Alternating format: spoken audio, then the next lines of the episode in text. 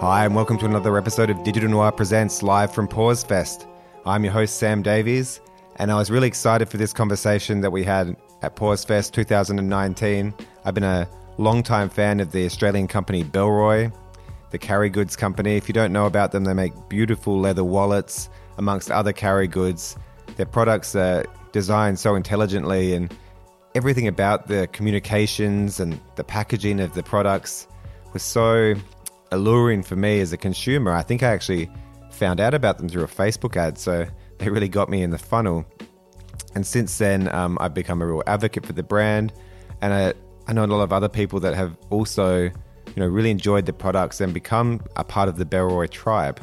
So it was a pleasure to sit down with Charlie Simpson, who is the head of flourishing at Bellroy. What's flourishing, you might ask? So, Bellroy's um, internal mantra is to promote better ways to carry, use business as a force for good, and help the world and their crew flourish. So, internally, they put a massive emphasis on their people um, and about building trust internally and externally. So, we sat down and, and talked about building a culture and being involved in a, a fast moving scale up business and how you maintain culture. Bellroy is a B corporation. If you haven't heard of B corporations, it's worth checking out. Um, but it's a certification for businesses that are using the power of business for good, essentially. We talked a bit about that. And we also talked about Charlie's new venture. So she's actually gone out and started her own consultancy, which is called Plucky Frank, which is allowing her to go out and work with more Australian businesses and helping them to grow great culture um, and do business for good. I thoroughly enjoyed the conversation. I hope you do too. So without further ado, let's jump in with Charlie Simpson.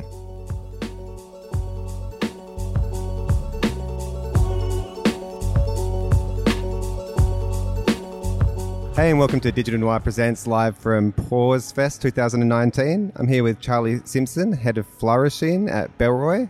How are you? Good, thanks, Sam. How are you? Yeah, really good, thanks. Um, quite excited to talk to you because I've been a fan of um, Bellroy for quite some time. Is it your first time here at Pause Fest, or It is my first time at Pause Fest. Yeah, a few Okay. other Belrovians came last year, but um, I missed it. So yeah, nice. It's um, I think it's our fourth or fifth year. We, we've always loved it because it's it's quite a broad, I suppose, reaching event, and there's lots of people talking about really interesting stuff that all kind of hits on things that I'm interested in personally. But it's it, it doesn't have any of that sales feel to it, and it is it is I think quite expansive, I suppose, in some of the thoughts that are, are talked about.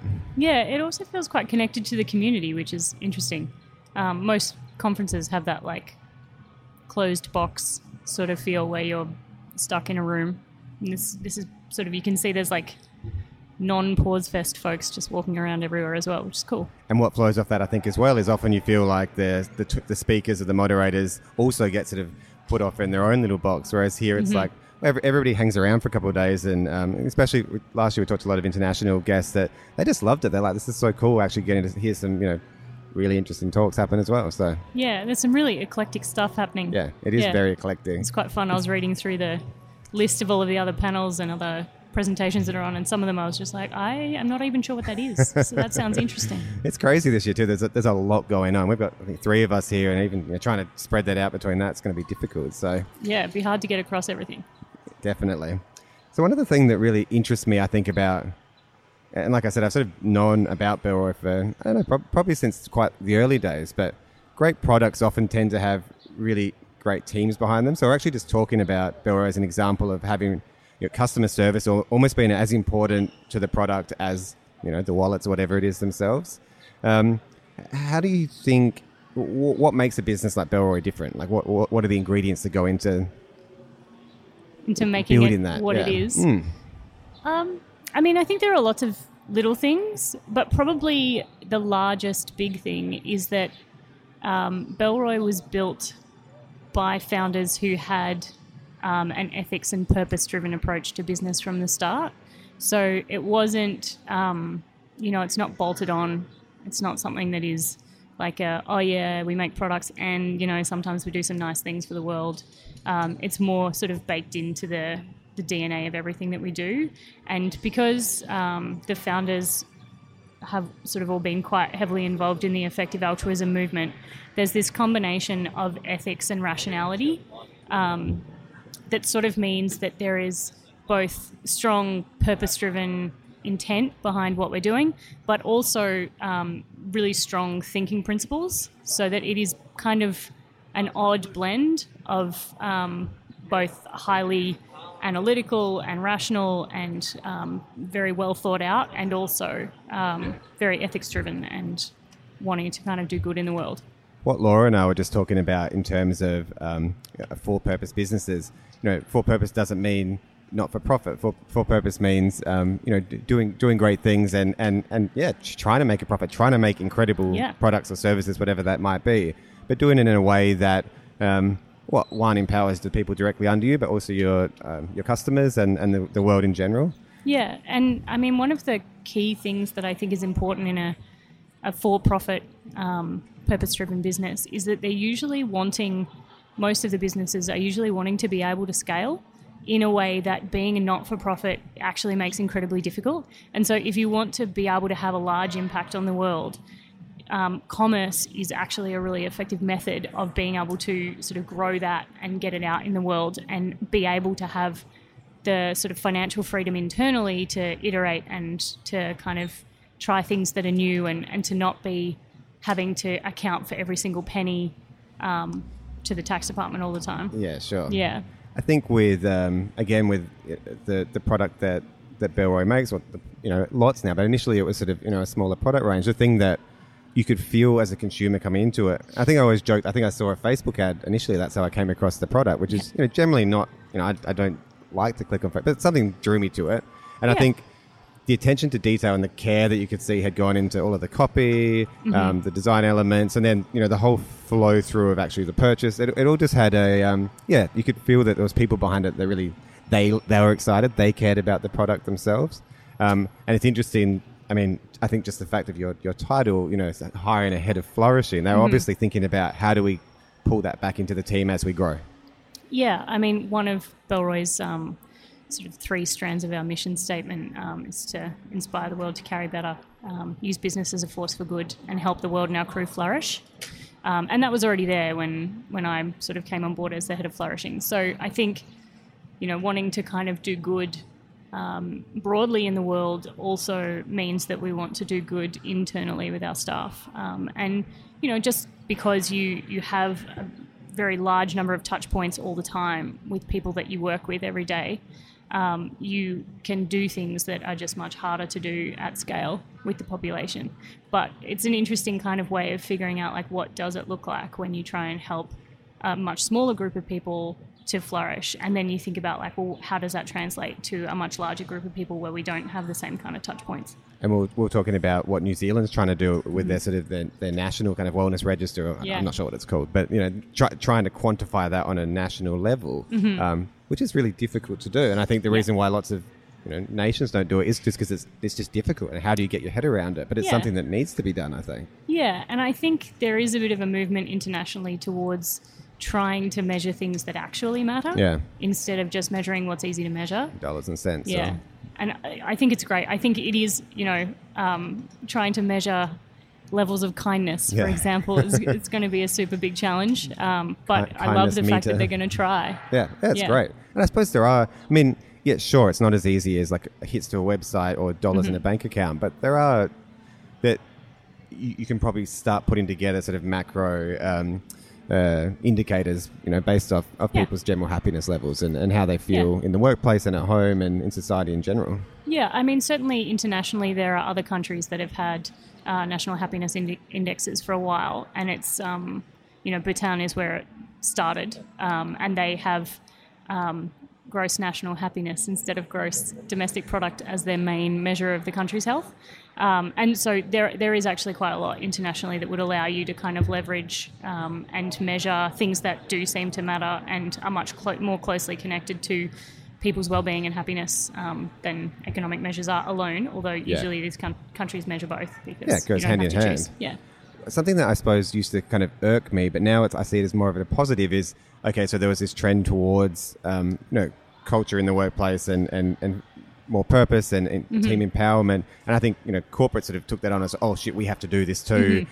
You know, let's just make it a, a sort of veneer. But I think the statistics around for purpose businesses for profit businesses are so compelling now from a purely economic standpoint Yeah. that you know people are probably not doing it so much as a as a show thing. It's actually shit. We need to do this, um, you know, t- to make more money Yeah, and I and, mean, and think- obviously you know help. But I think there's there's always that sort of fear, I suppose, of you know They're greed. just doing yeah. it for money. Yeah, that's right. Yeah, I mean, I think that there's an interesting shift in consumers more recently, probably in the last five or six years, where, I, I mean, I'm just riffing here, but I, I think that there's a, a an appetite for authenticity and for realness, um, and we want it from brands in a way where, you know, I don't think people thought that that was possible maybe 10 or 15 years ago that it, it just it didn't seem like that was something you could get.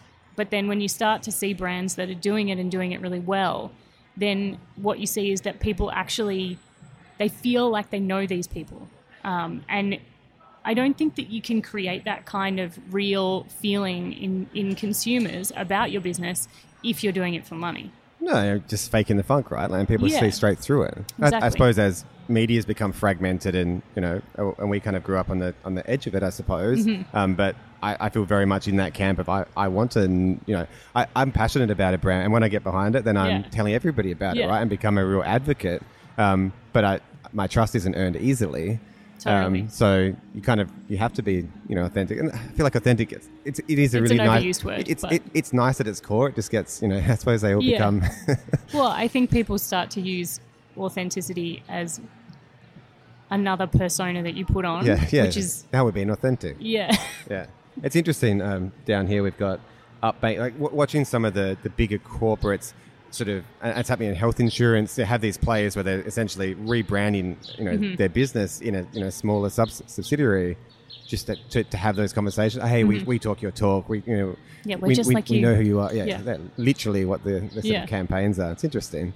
It is Um, interesting. I mean, I think there's probably a lot of positive to come from it, but also I think the you know the early forays into it, particularly by the larger corporates, um, you know, it's probably going to be slightly clunky Yeah. while Like, they if work they come out. as cheesy, they're not going to work, right? So, Yeah. um, Yeah. I think that you know it, it's nice to know that even if people are doing it for the wrong reasons initially, it's still going to have the, the same outcomes Mm-hmm. down the track. So, Yeah, and I mean, it sort of means that the incentives are much better aligned for consumers to actually, you know, get the kinds of things they really want from customer, from brands, and from places where they get their stuff from. And I think that's probably one of the biggest positives that we've seen coming out of e-commerce is that because you can actually see whether people are kind of changing their minds on the basis of what you're doing, you, you can kind of follow up a bit better, um, and you don't end up sort of throwing mud at the wall and hoping some of it sticks.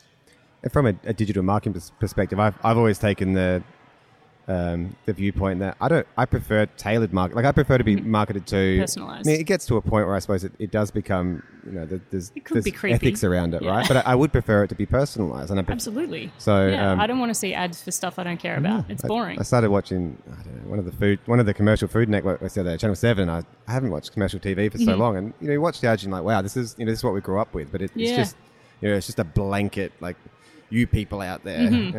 It feels it feels off. It does feel off. And I mean, I think as a as a consumer, as someone who's kind of, you know, out in the world wanting to be exposed to things that I might find interesting, it's very very hard to do all of that research for yourself. There's too many things, and so. You know, I think there's definitely ways that digital advertising and marketing can be creepy and yuck, but I think when it's done well and it's actually serving you things you like, then you know it can be fantastic, and it sort of saves me a bunch of time in terms of looking for something if I'm looking for something. And and I suppose the the authenticity level and the the, the ethics and the character of the whatever the brand might be, if if they're all aligned and it feels right. Which, funnily enough, happened with Bell. It's like, okay, well, I give you the trust, I give you the click. Yeah. I- I'm in now. Now, what are you going to do? And, and you and, Yeah. and you give you give that trust. So, I, I mean, I don't have a problem on that level. No. And I think that trust is actually quite a, a fantastic currency for keeping people honest because it's actually super easy to break it. Um, and because it's fragile, and companies, I think, are aware of the fragility of the trust that consumers put in them, um, that it does kind of cause this ongoing um, sort of thought process around just checking. Because I think we all kind of intuitively understand that, you know, it might have taken you 10 or 15 good interactions to kind of build up some level of trust with someone and they do one thing wrong and you're like no i'm out. Um, and so because it is sort of a little bit fragile in that way i think it does cause a good level of care i guess and kind of thought-provoking discussions internally. I mean it does at Bellroy but i'm sure it does at many other brands as well. It's a real currency. I mean, I think if you looked at uh, the, the, the initial business plan of say Bellroy, we're going to make wallets that you know are really nice and have inter- you know interesting features on it. If you took that to a you know traditional I don't know uh, investment firm, they'd be like, oh, there's a million wallets out there. Well, sure, Yeah. what, what happens when someone just in China rips it off? Oh no, we're actually we we we're for purpose. So that that it's hard to build that, right? And now it's worth a lot to, to you guys. I mean, because that's that's who you are, right? I mean, the products obviously have to have to have to walk out there and do the things that you say they're going to do, but it's about much more than that. Yeah, but I mean, it's also the trust that the consumers have in us as a brand is absolutely sort of made or break or broken on whether or not the products actually do what they're meant to do. You know, because when you sort of, particularly, I think when we were early on as a wallet business mainly, um, it was the case then that most of our customers you know, they buy one wallet, and because our wallets actually do really last for a long time, we then sort of can't sell them anything else for quite some time. Like, I mean, we have a three year warranty, and it was genuinely the case that people were keeping their wallets for at least that, that length of time. Um, and when we didn't have the broader range of products that we have now, we really had to do a great job of making sure that that person actually loved the product so that when they went to get another wallet three years later, they still were like, I'm having a Bellroy. Or their mate was going to, you know, they, they pull out the wallet and, and talk about it. And I think that, you know, becomes a conversation piece. Yeah. And I think earning that trust then when they, yeah, when they go to buy another wallet or they see something that might be cheaper, they're like, well, I'm willing to pay the, you know, the extra for something that I know and Mm-hmm. Yeah. that's going to work and that I Yeah. love. And you do see that, like, you know, because I work for the company, um, when people hear that you work for Bellroy, particularly around Melbourne, when we do have like quite a lot of market saturation here, um, it's quite common to have someone sort of go, "Oh, Bellroy," and they pull it out of pull their wallet out, and they totally want to talk to me about their wallet, um, which is it's very sweet and I love it. But you also see them doing it with each other. Like I've seen it in cafes where, like, you know, I'm just lining up to get a coffee, and the person in, in front of me pulls out their wallet, and someone else in the cafe sees them pull out a Bellroy and go and pulls their Bellroy out, and they just have this little moment of like almost cheersing the wallets, and they're like, But I don't, "See what you're doing there." I don't think any of that would have happened just on the on the product alone. I think what the work that's been done around that. So, so jumping back, I suppose, more into to your role, um, I'm interested in people that have been involved in businesses that have grown significantly, and, and how do you maintain that culture or you know that that team spirit that might have been there in the early stages and that the founders have as Yeah. you sort of scale into uh, how many people are at Bellroy now? Uh, so we have around 95 Yeah, staff so- now. so Um, into a big team. Yeah, and when I joined in uh, 2015, I was number 38. Yeah, so we've more than doubled in the last four years. and I suppose a big part of your role is is trying to um, I'm putting words in your mouth, but you know, um, maintain that, that that spirit within the team as you grow and Yeah. as you bring new people on. Yeah, certainly to maintain it, but also to allow it to evolve um, and to make sure that you know we're not sort of holding on to a thing from the past so tightly that we're not um, keeping up to date and that we're not kind of including all of the various perspectives of all the people that are there now. Um, so yeah, I mean it's, it's absolutely been a huge part of my role to be making sure that that we are kind of conscious of how we do that um, and that we're doing it really really actively all the time.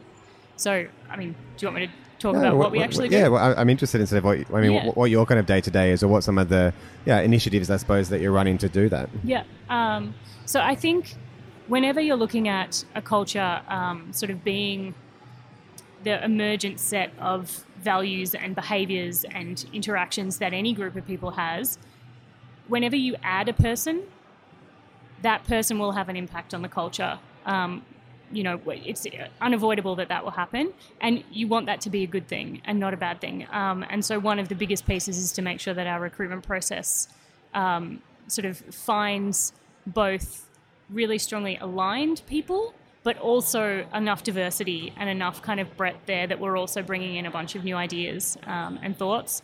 So um, we have a very rigorous recruitment process um, that you know most most people who go through it tell us that they actually really enjoy it and um, that they learn about a bunch about themselves and that they find it really interesting. Um, but it, it is certainly one of the biggest pieces of the puzzle in terms of making sure that we are very, very careful about who we bring in and that we really know them so that when, um, when they come in, we know that we can provide the kind of environment that will allow them to flourish um, because, you know, not every environment will suit every individual. And how much of that process is, is human and how much of it is you know, uh, psychometric or, or how does it sit? Uh, so it's a combination, um, basically because you want to have a human element. Um, you know, at the end of the day, we want all of our staff to feel connected to the company and connected to each other, and so it's very important to allow them to have the interactions with the our existing staff and our existing staff to interact with them to kind of see whether that connection is is going to be there. Um, but whenever you have humans involved in a process, you're going to have a bunch of bias. Um, and so we do also have um, psychometrics. So we, we do a couple of um, different tests there to kind of check for um, some conscientiousness and kind of ability to get things done, that sort of thing, as well as little thinking styles, like the way in which people think. Um, and then we also have uh, a sort of blended approach where we're using some standard questions to um, draw out of people information that is a little bit more able to be objectively assessed. Yeah. Yeah. It, it's, it's such a difficult process, and I can't imagine doing it at that scale. I mean, something that we've, and there's sort of 10 of us in our team, had to refine over a number of years as well, and in a similar process. Like now, it's actually quite a you know, three or four step process. Mm-hmm. You know, for a small business, that's often people are sort of, wow, well, It's hugely why, time why are we going through this? But Yeah. it's so, I mean, so important, both both for the existing team and for the new candidate that's coming on board to. To be a right fit, because I mean, we, we, Mm-hmm. Yeah. we, we want you to be around for the next, you know, however many years you're going to going to be on board and be excited and empowered to come in. So making that decision it doesn't come easily or quickly. Yeah. And I think as a, you know, as a business, it can feel like it is a very large investment in time and, you know, money and that kind of stuff to kind of getting to know the candidates and finding them.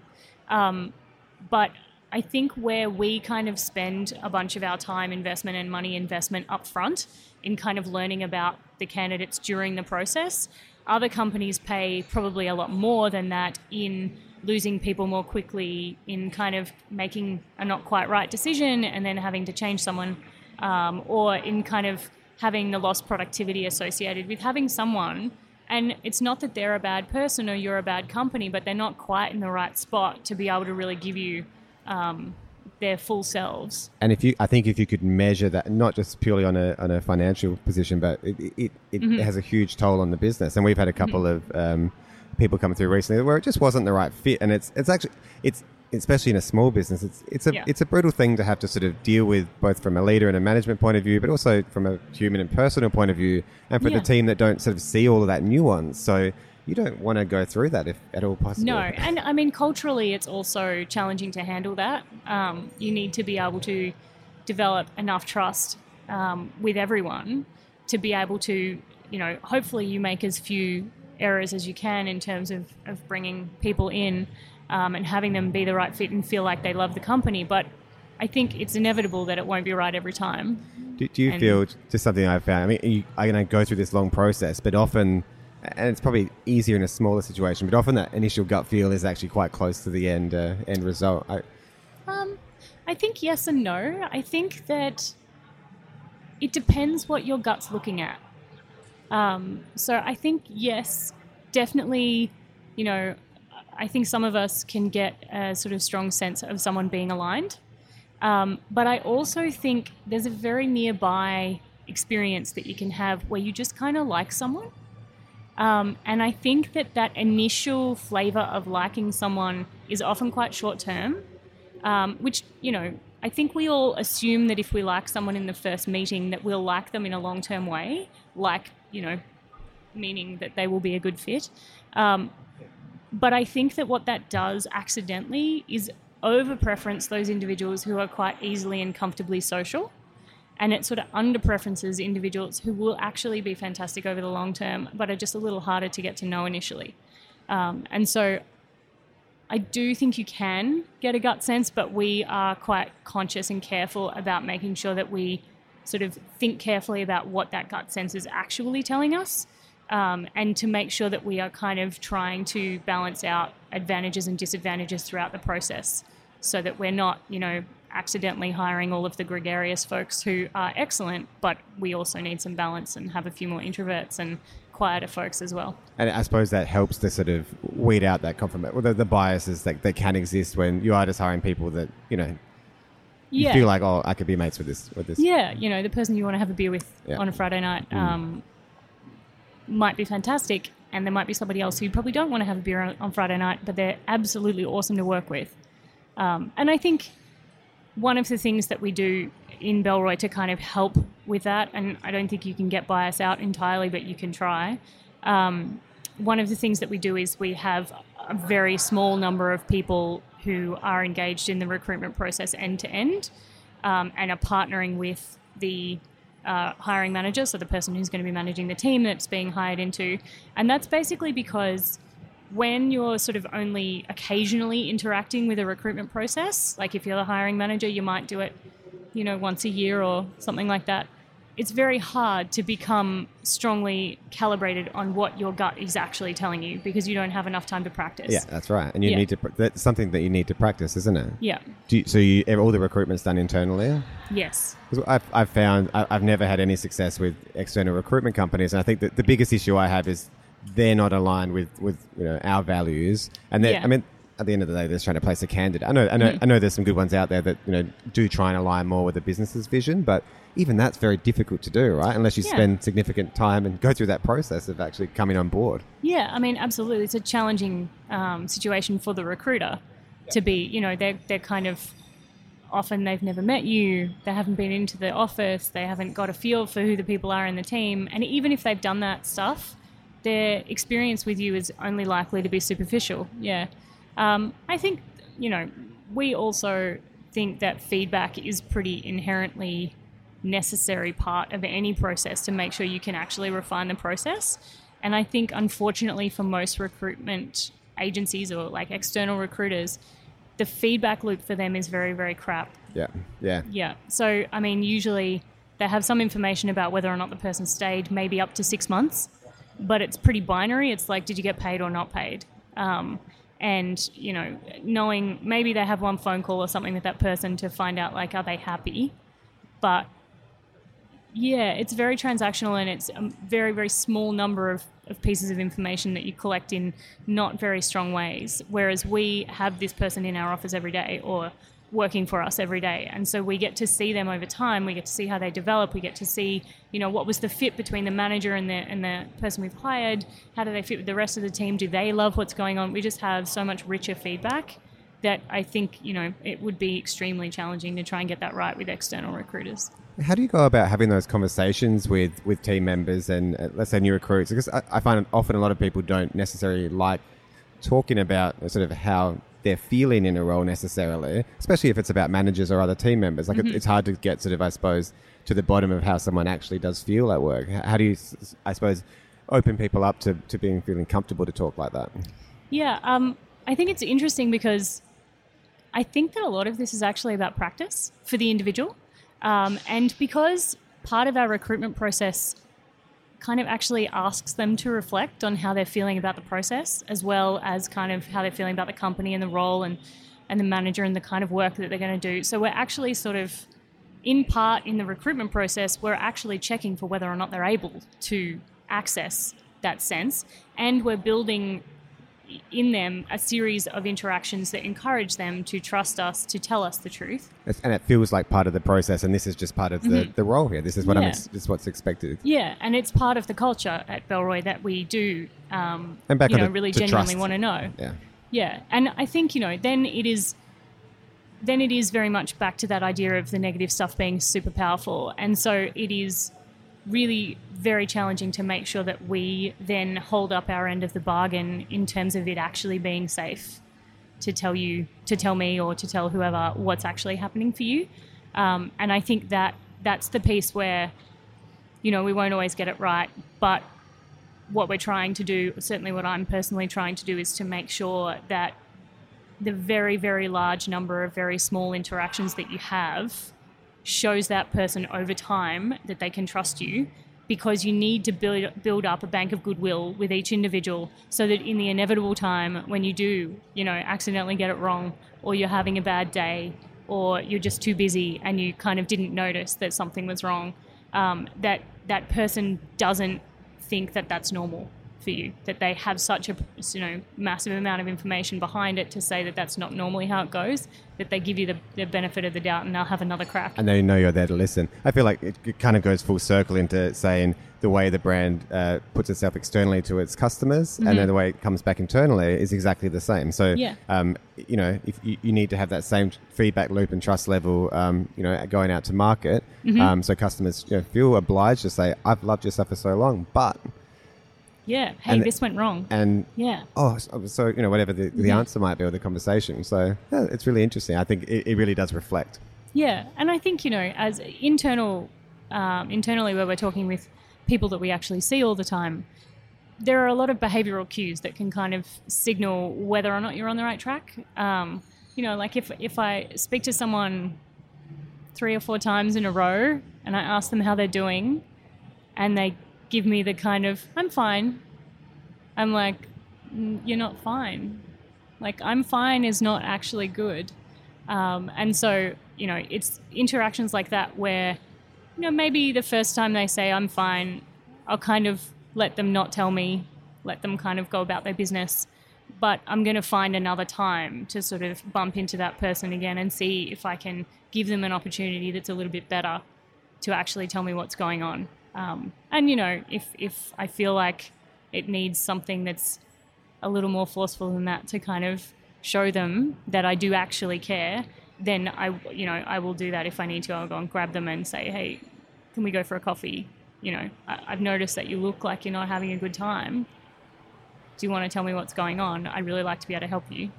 Do you think more businesses could benefit from having the role that kind of you sit in, um, even smaller business? Because often it's hard, I think, if you've got like a, a, manager or a project manager or a leader trying to sort of wear those two hats, I mm-hmm. suppose, um, can be can be difficult um, to trade. Obviously, yeah. I think you need to as a manager, but then having someone that sort of yeah. that's their that's their primary focus.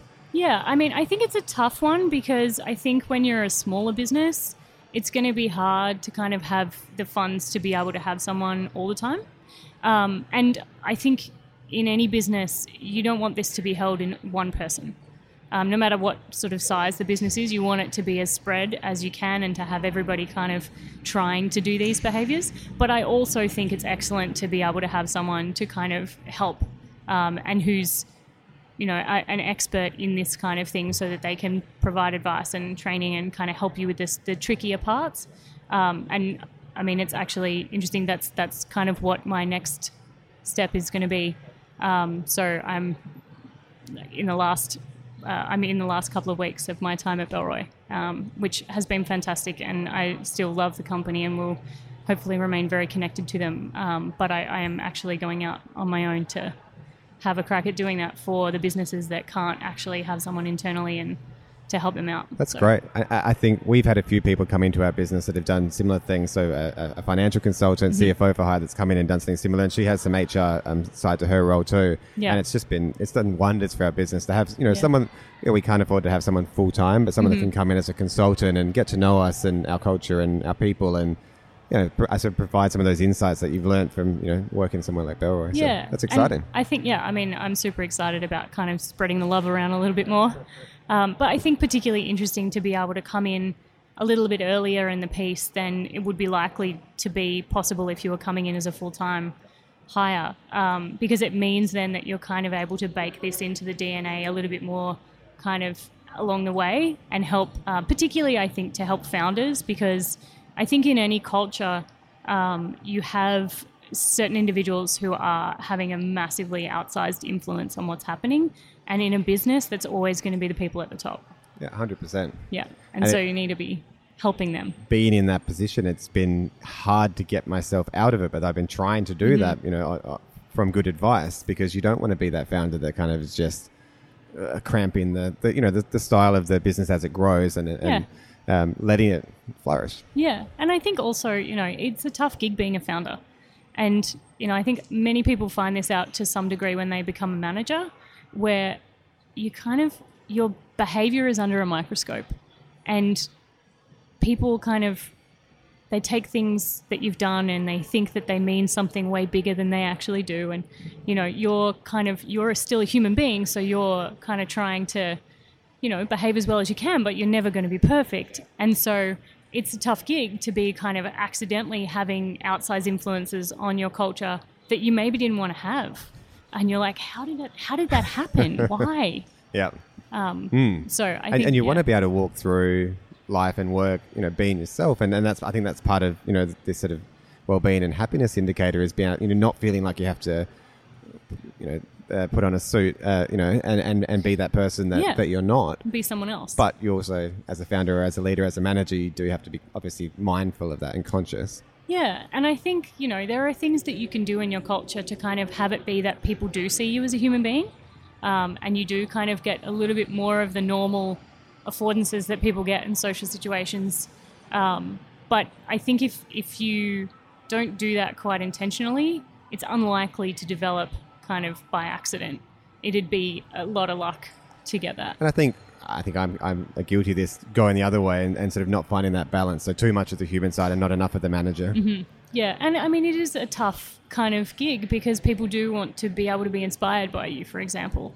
And so a little bit of distance can be helpful. Um, but I think depending on what your sort of particular flavor of inspiration is, sometimes I think it's possible to marry them up pretty closely, where part of what you're inspiring people to do is to be human. Yeah. Um, so I think it's possible, but it is a tricky gig, gig being Well- a founder. Well, my closing question was going to be um, what excites you about the future, but it sounds like you've got lots of exciting things on the horizon. Yeah. So, Yeah, I think um, the thing that excites me the most about the future is working on building human connections, um, particularly through workplaces, because I think, you know, um, beyond school, where we have that sort of long term interaction with uh, the same group of people, work is the next place where you have that sort of long term interaction with the same group of people over time. Um, and it's, it's sort of, for adults, it's the primary for, um, space where they learn. And so, if you want to create sort of change in the world, then workplaces are a particularly great leverage point. Um, and you know, my particular thing is to be able to create a little bit more human connection. Um, and workplaces are going to be a key sort of facet of how we teach people how to do that really well. it's exciting. I, I saw that you have sort of a background in education, but why why should our education stop once we go into the workforce? I mean, and and obviously Yeah. shouldn't in terms of learning, but I don't think we think about it from a like that more human perspective of you know Mm-hmm. you're developing so much while you're at school. Why why should that stop once you once you get out into the workforce? Yeah, absolutely. I think you know people um, are often operating under this flawed model of development where they think that you know I'm an adult now. Yeah, I'm kind of done. I'm done. Um, and I think that that's developed. absolutely not true. No. um, and not only is it possible, but I think it's almost inevitable that you will develop, um, and that you can kind of choose to develop in ways that you that make you better and that make you kind of happier and, and more aligned with what you actually want, or you can kind of develop by default. And you'll get buffeted around a bit by what's happening in the environment around you and the other people that you interact with, and you know what's happening in your social environments um, and that you know you'll still develop but maybe with a little bit less control over where you're headed and i think one of the saddest phenomenons is in the world is when someone kind of realizes quite late in the piece Yeah. that they didn't end up being the person that they wanted to be I agree, yeah, and I think it's it's it's tragic. It's and and it's, Yeah. and it's horrible. And uh, you see it happen far too much. You know, Mm-hmm. all of us do in our families, and we say, "Well, I don't want to be that person," but I think we often struggle to realize that it's all happening. You know, right, right this second. So yeah exactly like who you want to be is what you're doing right now and um, i think it's very very easy to accidentally miss that and to just kind of be like oh yeah no i'll be that person later and then you just never find the time to do that Oh, exciting! I'm looking forward to sort of uh, seeing where things go for you. Um, and uh, it was lovely meeting you. You too Enjoy the rest of Pause Fest. thanks i will you too Cool. Cheers. bye Hi, Sam here again. Thanks so much for listening. It was a pleasure chatting with Charlie. If you want to find out more about Bellroy, you can head to bellroy.com. It's with two L's. If you enjoyed this podcast, you can just Google Digital Noir Presents and find us on your favorite podcast channel, Medium, whatever, iTunes, Google, Stitcher, Spotify, etc. Pausefest.com. some exciting news coming up around Pause Fest in the next couple of months, and, and speakers will start being released. So, really excited, looking forward to 2020, which is coming very fast, which is scary. And until then, we'll be releasing one of these chats every month. So, until next time, enjoy. Cheers.